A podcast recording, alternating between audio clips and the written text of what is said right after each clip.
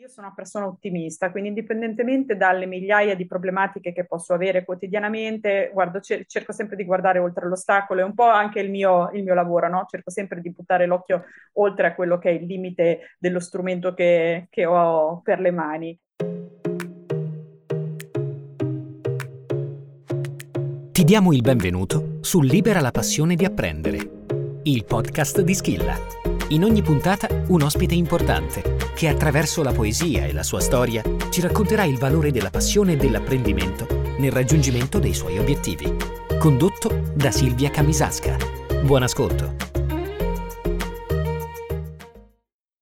Grazie amiche ed amici di Schilla, eccoci ritrovati a liberare la passione di apprendere questo nostro breve momento dedicato alla poesia e al racconto di una storia speciale con la protagonista o con il protagonista stesso. E allora diamo spazio ai versi di oggi.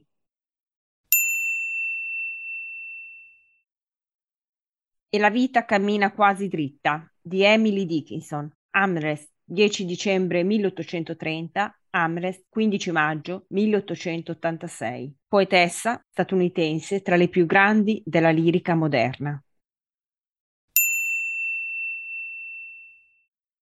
Ci abituiamo al buio quando la luce è spenta, dopo che la vicina ha retto il lume che testimone del suo addio. Per un momento ci muoviamo incerti perché la notte ci rimane nuova, ma poi la vista si adatta alla tenebra e affrontiamo la strada a testa alta. Così avviene con tenebre più vaste, quelle notti dell'anima in cui nessuna luna ci fa segno, nessuna stella interiore si mostra. Anche il più coraggioso brancola un po', talvolta urta contro un albero, ci batte proprio la fronte, ma imparando a vedere o si altera la tenebra o in qualche modo si abitua alla vista alla notte profonda. Carissime amiche ed amici, quando ho chiesto alla protagonista del podcast di oggi di intervenire, mi si è domandata, com'è nella sua consueta uh, umiltà, se la sua storia avesse effettivamente qualcosa di interessante per essere raccontata. Diciamo che il suo straordinario percorso professionale è un'astrofisica, l'amica che è con noi, eh, il fatto che le sia dedicato ad esempio un esopianeta nel cielo, a dimostrazione di quanto studio abbia alle spalle, di quanta competenza, di quanto valore abbia la sua ricerca, il fatto che abbia collaborato con un premio Nobel del 2019, il fatto che sia stata insignita dell'onorificenza del Presidente della Repubblica, il fatto che abbia vinto un sacco di borse di studio a livello internazionale, compresa la prestigiosa Marie Curie, sono solo alcuni elementi e di certo non i più importanti che rendono la bellezza della sua storia e la bellezza della sua persona meritevole di essere per tutti noi di ispirazione. Insegnanti, giovani, studenti, genitori, insomma chiunque sia mosso dalla passione, perché Francesca Faedi che è con noi di passione ne ha tanta Francesca, grazie per essere con noi e per aver accettato l'invito mio e di Skill a partecipare a questo momento. Grazie a voi per avermi invitato. Grazie Francesca. Io eh, racconterò soltanto alcuni elementi, alcuni spot della sua vita, degli episodi, perché eh, appunto alla mia richiesta di raccontarsi, lei mi ha detto che avrebbe declinato nel suo solito modo imperfetto, con un occhio empatico e critico, la sua storia. Allora vediamo questo occhio sinistro che ci ha portato al racconto di qualche episodio. Partiamo da una figura di riferimento importante, la nonna, la nonna Clio, un nome tra l'altro che poi nel nostro podcast eh, ritornerà, una nonna che Francesca ha perso a 5 anni, quando aveva 5 anni, mentre la nonna 65, per una forma tumorale. Per lei era un punto di riferimento e nonostante se ne sia andata decisamente troppo presto, gli ha lasciato un messaggio indelebole. In modo particolare Francesca dice di ricordarsi una scena, siamo nella sala superiore della casa vecchia di famiglia, seduta attorno ad un tavolone enorme. Ricorda che la nonna l'aveva chiamata per farle un discorso, tra virgolette, da grande, quindi importante, e per consegnarle il braccialetto che appunto avrebbe voluto lasciarle. Lei, in realtà, questa nonna Clio sapeva che le mancava poco tempo, ma soprattutto con il braccialetto le consegnò una raccomandazione importante a cui Francesca è rimasta, spera, lei dice, fedele quella di essere libera e felice. E oggi Francesca, un po' fiera e consapevole di aver mantenuto fede a quella promessa, diciamo che ancora empaticamente la vive. Una nonna, tra l'altro, che era rispettata per la sua autorevolezza anche dalle numerose sorelle e fratelli, circa dieci più o meno, un'autorevolezza che oggi Francesca dice di invidiarle. Chissà se ce l'ha, bisognerebbe chiederlo a uh, sua figlia Angelo e i suoi due figli Arcobaleno. Allora, uh, un'altra figura però straordinariamente importante è stata quella del papà. Lei è sempre stata consapevole che ovunque fosse nel mondo, ovunque andasse, lui non l'avrebbe lasciata, l'avrebbe protetta un po' con la sua mano. Una sicurezza che è proprio quella che le ha consentito di partire e di tornare nelle sue esperienze, nei suoi viaggi. E dice oggi che senza di lui non sarebbe riuscita ad essere quello che è e a fare quello che ha fatto. Ricorda papà come una persona eh, estremamente amata ovunque andasse, e non abbiamo dubbi e credo che gli abbia lasciato qualcosa. Una persona molto dedita al lavoro, ha lavorato per moltissimi anni, ha iniziato a 14 anni fino a 65 e poi ha anche un talento creativo non indifferente, un orecchio naturale, un musicista mancato, uno chef mancato, amava cucinare, anche qui ci vuole molta creatività, non meno di quella richiesta nella musica e soprattutto ricorda un episodio di papà ogni anno, prima di Pasqua, andava a prendere ad una pasticceria, lontano però da casa, le uova che avrebbero poi consumato a Pasqua perché il papà di Francesca aveva prestato dei soldi a questa persona e c'era una sorta di tacito accordo tra loro e dava così modo di ricambiare la generosità senza che pesasse. E questo dà l'idea appunto della, della persona. E poi la resilienza. La resilienza è un capitolo importante nel percorso e nella crescita di uh, Francesca. Diciamo che per una mail, uh, un errore andata persa, diciamo, anche se forse non involontariamente da parte di una segretaria, è nato tutto un percorso professionale di Francesca che poi comunque l'ha portata dove voleva probabilmente arrivare ricorda che a Tolosa nel 2005 aveva capito che avrebbe potuto fare il master all'Università Paul Sébastien, doveva trovare però i fondi per vivere, per potersi mantenere. Partecipò allora a un bando dell'Università di Bologna per frequentare un master all'estero. Ottimo, se non che in segreteria commettono un errore perdono le informazioni sul curriculum, sulla storia di Francesca e per farla breve, diciamo, si vede l'opportunità eh, sfumare. Dopo un breve qui pro quo, diciamo così, con la segretaria, con le persone addette alla segreteria, a un certo punto Francesca arriva alla domanda fatidica. Cosa ho ormai da perdermi? E a questo punto inizia con testardaggine a perseguire eh, il suo obiettivo e a rompere le scatole, diciamo così elegantemente, alla eh, segreteria perché effettivamente lei si è sentita dal comitato sapendo che aveva tutti i requisiti e tutti i titoli per poter partecipare a questo bando. Per farla breve, qualche incontro eh, importante, eh, quello ad esempio con Giovanni Bignami, un grande fisico, quello con Patrizia Caraveo, eh, una grande astrofisica, quello con una professoressa che si ricordava di lei eh, dei tempi del laboratorio in università, riesce ad ottenere un contratto all'Agenzia Spaziale Italiana. Da lì, diciamo, il suo percorso professionale, che per la verità comunque era già abbondantemente iniziato. La domanda dice che più ricorrente oggi le capita di farsi eh, non è tanto quella che lei ritiene scontata, cosa diresti alla Francesca uh, dei vent'anni, ma più che altro si chiede se è capace di guardare a se stessa con le aspirazioni che nutriva a vent'anni. In realtà lei dice che nonostante sia molto cresciuta, sia cresciuta anche professionalmente, ma ne- non solo, pensa forse di aver perso un po' di smalto non è venuta meno però la voglia di buttarsi, di mettersi in discussione, che poi è quello che conta. In modo particolare noi in questo podcast abbiamo talvolta raccontato di incontri con insegnanti, con guide, con maestri che ci hanno cambiato la vita. Questa è una cosa abbastanza comune. In realtà non è mai emerso e finora con Francesca invece emerge quel racconto di un incontro casuale di qualcuno che non conosciamo e che magari nella vita non incroceremo più, ma che con una frase, eh, in un istante, è come se ci illuminasse, in qualche modo determinasse una rotta, inconsapevolmente probabilmente,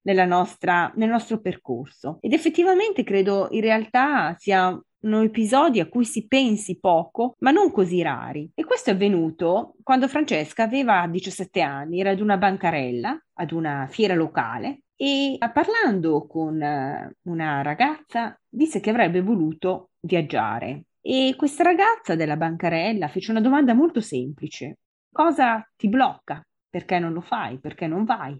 Ed effettivamente si rese conto, questa diciassettenne, che non riusciva a giustificare una motivazione plausibile. Il limitarsi a sognare, a pensare, ma non ad agire, rimanere fermi, quasi incollati a un palo. Ecco, un incontro casuale, ma molto formativo. Da lì si cre- domanda cosa significa crescere per una donna. Ecco, un interrogativo apparentemente scontato, ma non è così. Oggi Francesca se lo domanda ancora e dice di essere una rompiscatole, però ha imparato una cosa importante crescendo, che è quello di infischiarsi del giudizio altrui, che probabilmente era quello che la teneva fermo al palo, di aver imparato l'arte della selezione, dell'indifferenza. Quindi trascurare un po' il giudizio di persone che poco ci conoscono oppure che non ci conoscono affatto. E la vera domanda che ancora oggi si pone è sono riuscita a rimanere fedele a me stessa? Un po' come gli inglesi dicono, true to myself, rimanere fedeli, veri con se stessi. Ecco, è una domanda che corre sempre parallelamente dall'insegnamento probabilmente di quella nonna, Clio, molto importante e che eh, conoscendo Francesca e avendo l'onore di essere l'amica non posso che eh, confermare. È veramente una persona fedele a se stessa. Cosa significa ce lo può spiegare? È anche un Don Quixote, eh, un'indisciplinata, se vogliamo, lo aggiungo io, perché le cause degli altri sono anche le, le cause sue, quelle che porta avanti, e questa volta richiede una buona dose di ribellione. Non sopporta, dice, l'ingiustizia e pretende la coerenza, che è tanto effettivamente, e lei sa che è tanto. Dice che ha imparato, se questo significa l'estrema coerenza anche, perdere alcune persone che si ritenevano amici. Del resto è una persona che sta benissimo anche da sola, ma di amici comunque ne ha.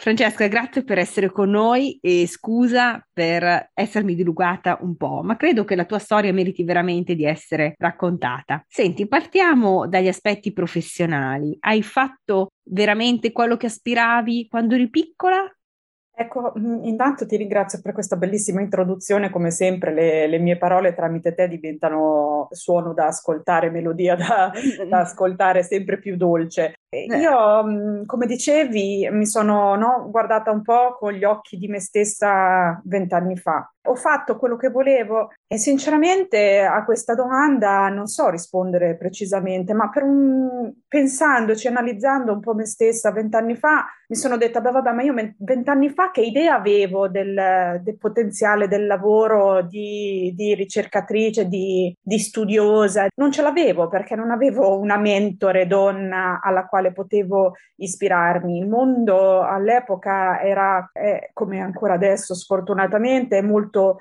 maschile, ma io mi ricordo quando mi sono iscritta all'università mi è stato detto quella è una facoltà da uomini, dove vai, cosa fai? Ma i miei genitori che mi hanno sempre sostenuta però il, diciamo, la società, le persone che incontravo, i genitori dei miei amici. Francesca, mi permetto di interromperti per dire che tu fai anche molta attività di diffusione, di promozione dell'importanza della cultura, chiamiamola scientifica, come viene chiamata STEM, tra le ragazze, tra le donne. Quindi sei anche impegnata, anche impegnata e non poco su questo fronte. Quindi... Sì, perché credo che questi temi vadano, cioè è ora che ce ne liberiamo, anche se sono convinta che le nuove generazioni generazioni sono più libere dai preconcetti e dai bias e dalle discriminazioni di genere che né quelli della nostra generazione. Quindi eh, ti ringrazio per questa precisazione, però vado proprio nelle scuole, soprattutto le scuole quelle un po' più in periferia, quelle dove ci sono meno occasioni, meno possibilità di, di interagire con persone di un determinato livello e cerco di avvicinare il campo della ricerca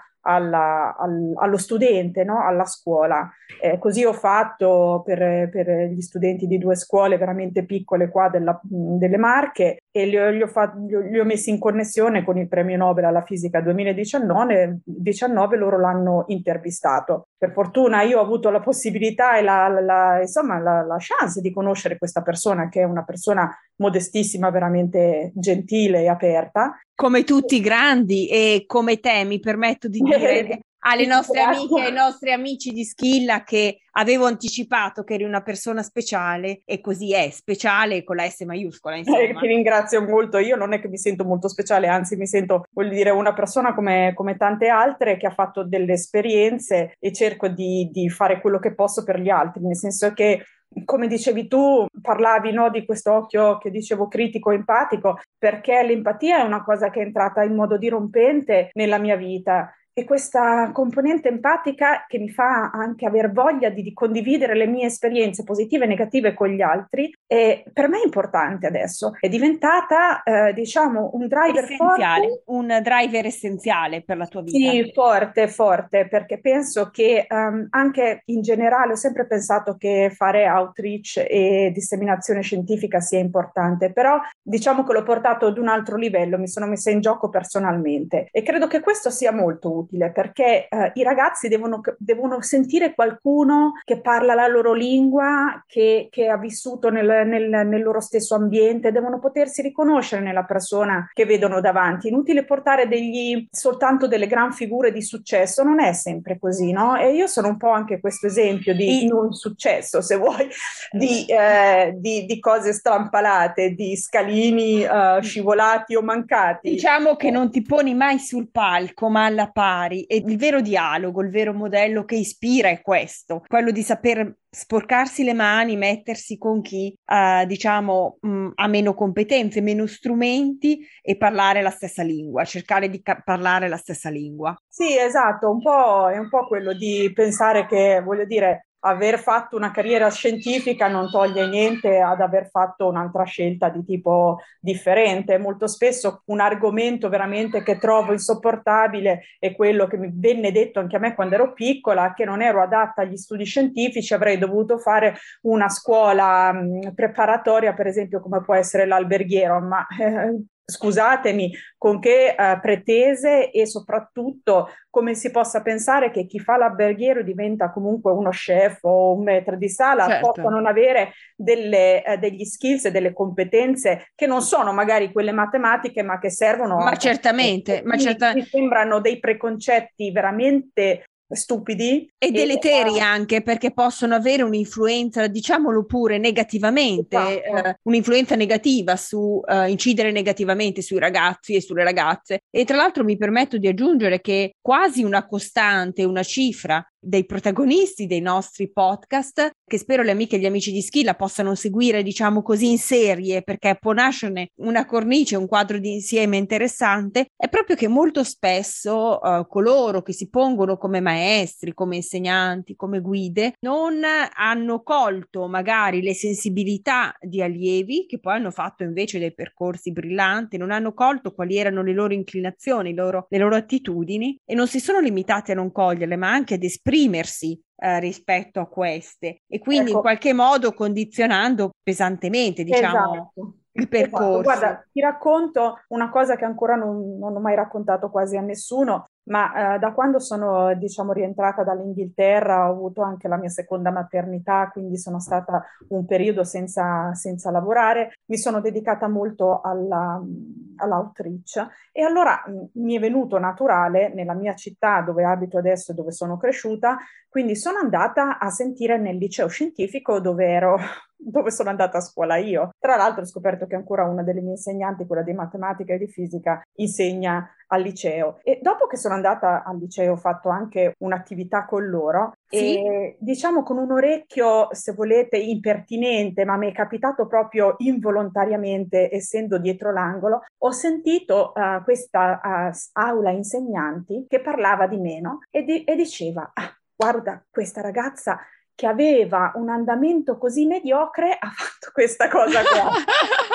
Benissimo, diciamo che l'andamento mediocre ha raggiunto le sale del Quirinale, poi addirittura gli esopianeti, perché Francesca, devono sapere le nostre amiche che ci stanno seguendo, appunto come accennavo prima, si è occupata anche niente po' di meno che della scoperta degli esopianeti, mentre evidentemente la tua insegnante di matematica e fisica continua a scoprire talenti. diciamo, vabbè, eh, senti, a questo Però punto... vorrei fare una precisazione. Dimmi e tutto. c'è qualche ragazzo che ci ascolta che veramente in modo direi eh, prepotente, se vi capita mai di essere giudicati in questa maniera da una vostra insegnante, ribellatevi, non perché in quel momento quello che fate non possa essere mediocre. Io presumo che la mia, la mia performance eh, scolastica fosse mediocre, ma c'è una bella differenza tra dire che una persona è mediocre o che la sua performance in quel momento è mediocre. Voi non siete mediocri, nessuno è mediocre. Certo, certo, la performance certo. può essere più o meno mediocre per 10.000 motivi e quindi mi raccomando che nessuno si faccia mai dire una cosa del genere. Io ho preso la cosa con un sorriso perché, come vi dicevo prima, ho imparato a scrollarmi. Esatto, le, le esatto. E poi bisogna anche distinguere, ecco, alla esatto. fine mh, mm, i giudizi di persone che magari anche in buona fede, vogliamo pensarla esatto. così, non sì. ci hanno mai eh, capito, conosciuto e quindi alla fine meritano insomma lo spazio e eh, diciamo la credibilità di margine, ecco, non così condizionante. Detto questo, io ti ringrazio veramente per questo messaggio importante sul non scoraggiarsi rivolto ai giovani eh, che vale in ogni momento, so, per lo più in questo, però è giusto anche dire, come ovvio che sia, e tu lo hai ricordato con Giovanni Bignami, Patrizia Caraveo, che si incontrano anche esatto. maestri, insegnanti, probabilmente la maggior parte, estremamente formativi, eh, costruttivi nelle loro, ne, nelle loro posizioni e soprattutto che poi determinano veramente il lancio della nostra personalità, che ci costruiscono una scorza non indifferente. Però tuo, nel tuo percorso io so e mi piacerebbe che tu ne parlassi venendo degli aspetti che danno l'idea anche insomma della complessità e della bellezza della tua persona c'è un prima e un dopo. Eh, ho accennato a un nome che ritorna nella tua famiglia, Clio, un nome di grande ispirazione, come molti di quelli della tua famiglia, era la tua bambina Angelo. E ho detto che tu hai anche due bambini a arcobaleno che prima esatto. abbiamo sentito in sottofondo eh, esatto. e, e, mi, e mi piace tantissimo questa cosa. Joshua e Zach. E se vuoi raccontarci qualcosa di questo prima e di questo dopo. Sì, e ti ringrazio anche per darmi questa, questa chance, perché in realtà questo è un argomento che per tante donne è ancora uno dei mille tabù sui quali non si può parlare, cioè la perdita perinatale. A me è successo, come purtroppo a tantissime donne, che ho perso la mia bambina all'ottavo mese e mezzo di gravidanza e quindi, com- insomma, come molti pensano che queste cose accadano entro il terzo mese, io stavo per partorire. Insomma, sono degli eventi tragici che cambiano drasticamente la vita di una persona. Non perché una persona debba cambiare atteggiamento, eccetera, ma perché proprio determinano un, un salto, cioè c'è un, un binario che va dalla nascita fino a che avevo Clio con me, è un binario che va da quando Clio è nata fino adesso e che continuerà finché insomma avrò modo di, di vivere. E queste sono due, due strade parallele due strade che mi appartengono, due Francesche che esistono e due Francesche che devono coesistere l'una con l'altra. E questo um, si rifà un pochino anche alla poesia che ho scelto, proprio perché ci sono due cose che mi piacciono di quella poesia, non solo che descrive molto bene questo passaggio, diciamo, nel momento di, di traballamento proprio, in cui uno perde perde di vista la propria storia. La tenebra, la tenebra, eh. Perché perdere un bambino significa, non è come perdere, io ho perso anche mio padre, ho perso mia nonna quando ero piccola, è una sofferenza, ma è una sofferenza diversa, perché con quella persona hai costruito tante memorie e continui a pensare a quelle memorie, mentre con un bambino così piccolo tu perdi il futuro, il tuo e quello di tuo figlio. E con, anche con i miei bambini che ho adesso, comunque tutti gli step, se volete l'asilo, la scuola o per chi vuole la, eh, la, la, prima comunione, eccetera, eccetera, sono cose che ogni volta che i miei figli vivranno io saprò di non aver vissuto con mia figlia. Quindi è un quotidiano mh, mm, sliding doors, no? Proprio come il sì, film, sì, eh, sì, di quello che sarebbe potuto essere e di quello che invece è la realtà che sto vivendo. Però senza la figura di mia figlia, uno non sarei la persona che sono adesso, perché come tutti i bambini quando arrivano proprio stravolto no, la vita del, della propria... rimescolano, rimescolano le priorità, insomma. Eh, però magari non avrei avuto né Joshua né Zach, perché magari mi sarei fermata ad avere una figlia. Non lo so, è una cosa che... Certo, certo, ci si domanda. Però, ma esatto. io avevo anticipato che sei una persona straordinariamente generosa e speciale, io credo che non ci sia bisogno di aggiungere solo per la generosità e la disponibilità con cui hai condiviso eh, questo aspetto della tua vita, credo che non ci sia bisogno di aggiungere altro perché ogni parola sarebbe di troppo. E proprio in riferimento ai ricordi che non ci sono stati, ma che io sono convinta ci risaranno, non a caso, Francesca, non ci siamo messe d'accordo. La domanda che ho scelto di porre ai protagonisti dei miei podcast è questa. Cosa pensi di esserti perso in questa vita e che farai non appena rinascerai? Insomma, il prossimo giro ti vedrà sicuramente realizzare questa cosa, questo progetto. Eh, ho p- pensato di parlare di rinascita perché a differenza della risurrezione o di altri ritorni, tra virgolette, la rinascita accomuna, diciamo così, il credo di tutte le persone, tutti, da quel Pantarei Eracliteo eh, vediamo un lento fluire nella nostra esistenza. Ecco, allora chiedo a te, qual è la prossima cosa che farai una volta che sarai rinata e tra l'altro ne sono convinta che rinasceremo con Clio, Zach, eh, Joshua e tutte le persone che amiamo. Quindi qual è il primo ricordo che vogliamo mettere in cantiere? Ma guarda, questa è una domanda molto bella ma anche molto complessa, perché effettivamente scegliere tra le mille cose che uno pensa di lasciarsi indietro, cosa anche qui entra in gioco un livello personale in cui una donna lavoratrice lascia indietro la famiglia, i figli, le cose, i preconcetti, le discriminazioni. Eh, io eh, se, eh, se, dovessi ricominciare da zero, penso che eh, cercherei da principio di focalizzarmi sulle cose che adesso so che sono quelle più importanti e che con eh, la gioventù, diciamo, uno un po' trascura oppure banalizza e quindi sicuramente mi impegnerei molto di più dal punto di vista sociale, mi cercherei di costruire quel, quel, quel mondo di affetti di persone sincere, eliminando forse tanta altra gente prima, non lasciandomi scalfire, diciamo, da queste, da queste cose. Imparando... Diciamo che il tempo è finito, Francesca, a differenza di quello che diceva un nostro maestro Einstein, che diceva che la stupidità stupidità umana è infinita, ecco, invece il tempo è finito, diciamo, esatto. quindi nel momento in cui si ha a che fare con persone che non meritano il tempo, eh, deve essere subito portato esatto. alla fine. Eh, Francesca, eh, io eh, ti ringrazio perché avere la possibilità di fare uno scambio con te è sempre arricchente e appassionante. Di passione qui ce n'è veramente in gioco tanta, c'è solo da perdersi. Ti ringrazio per uh, avermi dedicato spazio, tempo e questa chiacchierata e ti chiedo un'ultima cosa. Com'è il cielo sopra di te oggi e dove sei? Così a chi non può viaggiare regaliamo un pezzo del tuo cielo. Il cielo sopra di me oggi è una bellissima giornata, tanto per incominciare, è un cielo azzurro e io sono una persona ottimista, quindi indipendentemente dalle migliaia di problematiche che posso avere quotidianamente, guardo, cer- cerco sempre di guardare oltre l'ostacolo, è un po' anche il mio, il mio lavoro, no? cerco sempre di buttare l'occhio oltre a quello che è il limite dello strumento che, che ho per le mani. Eh, quindi, e, ed è giusto perché... È la prossima scoperta.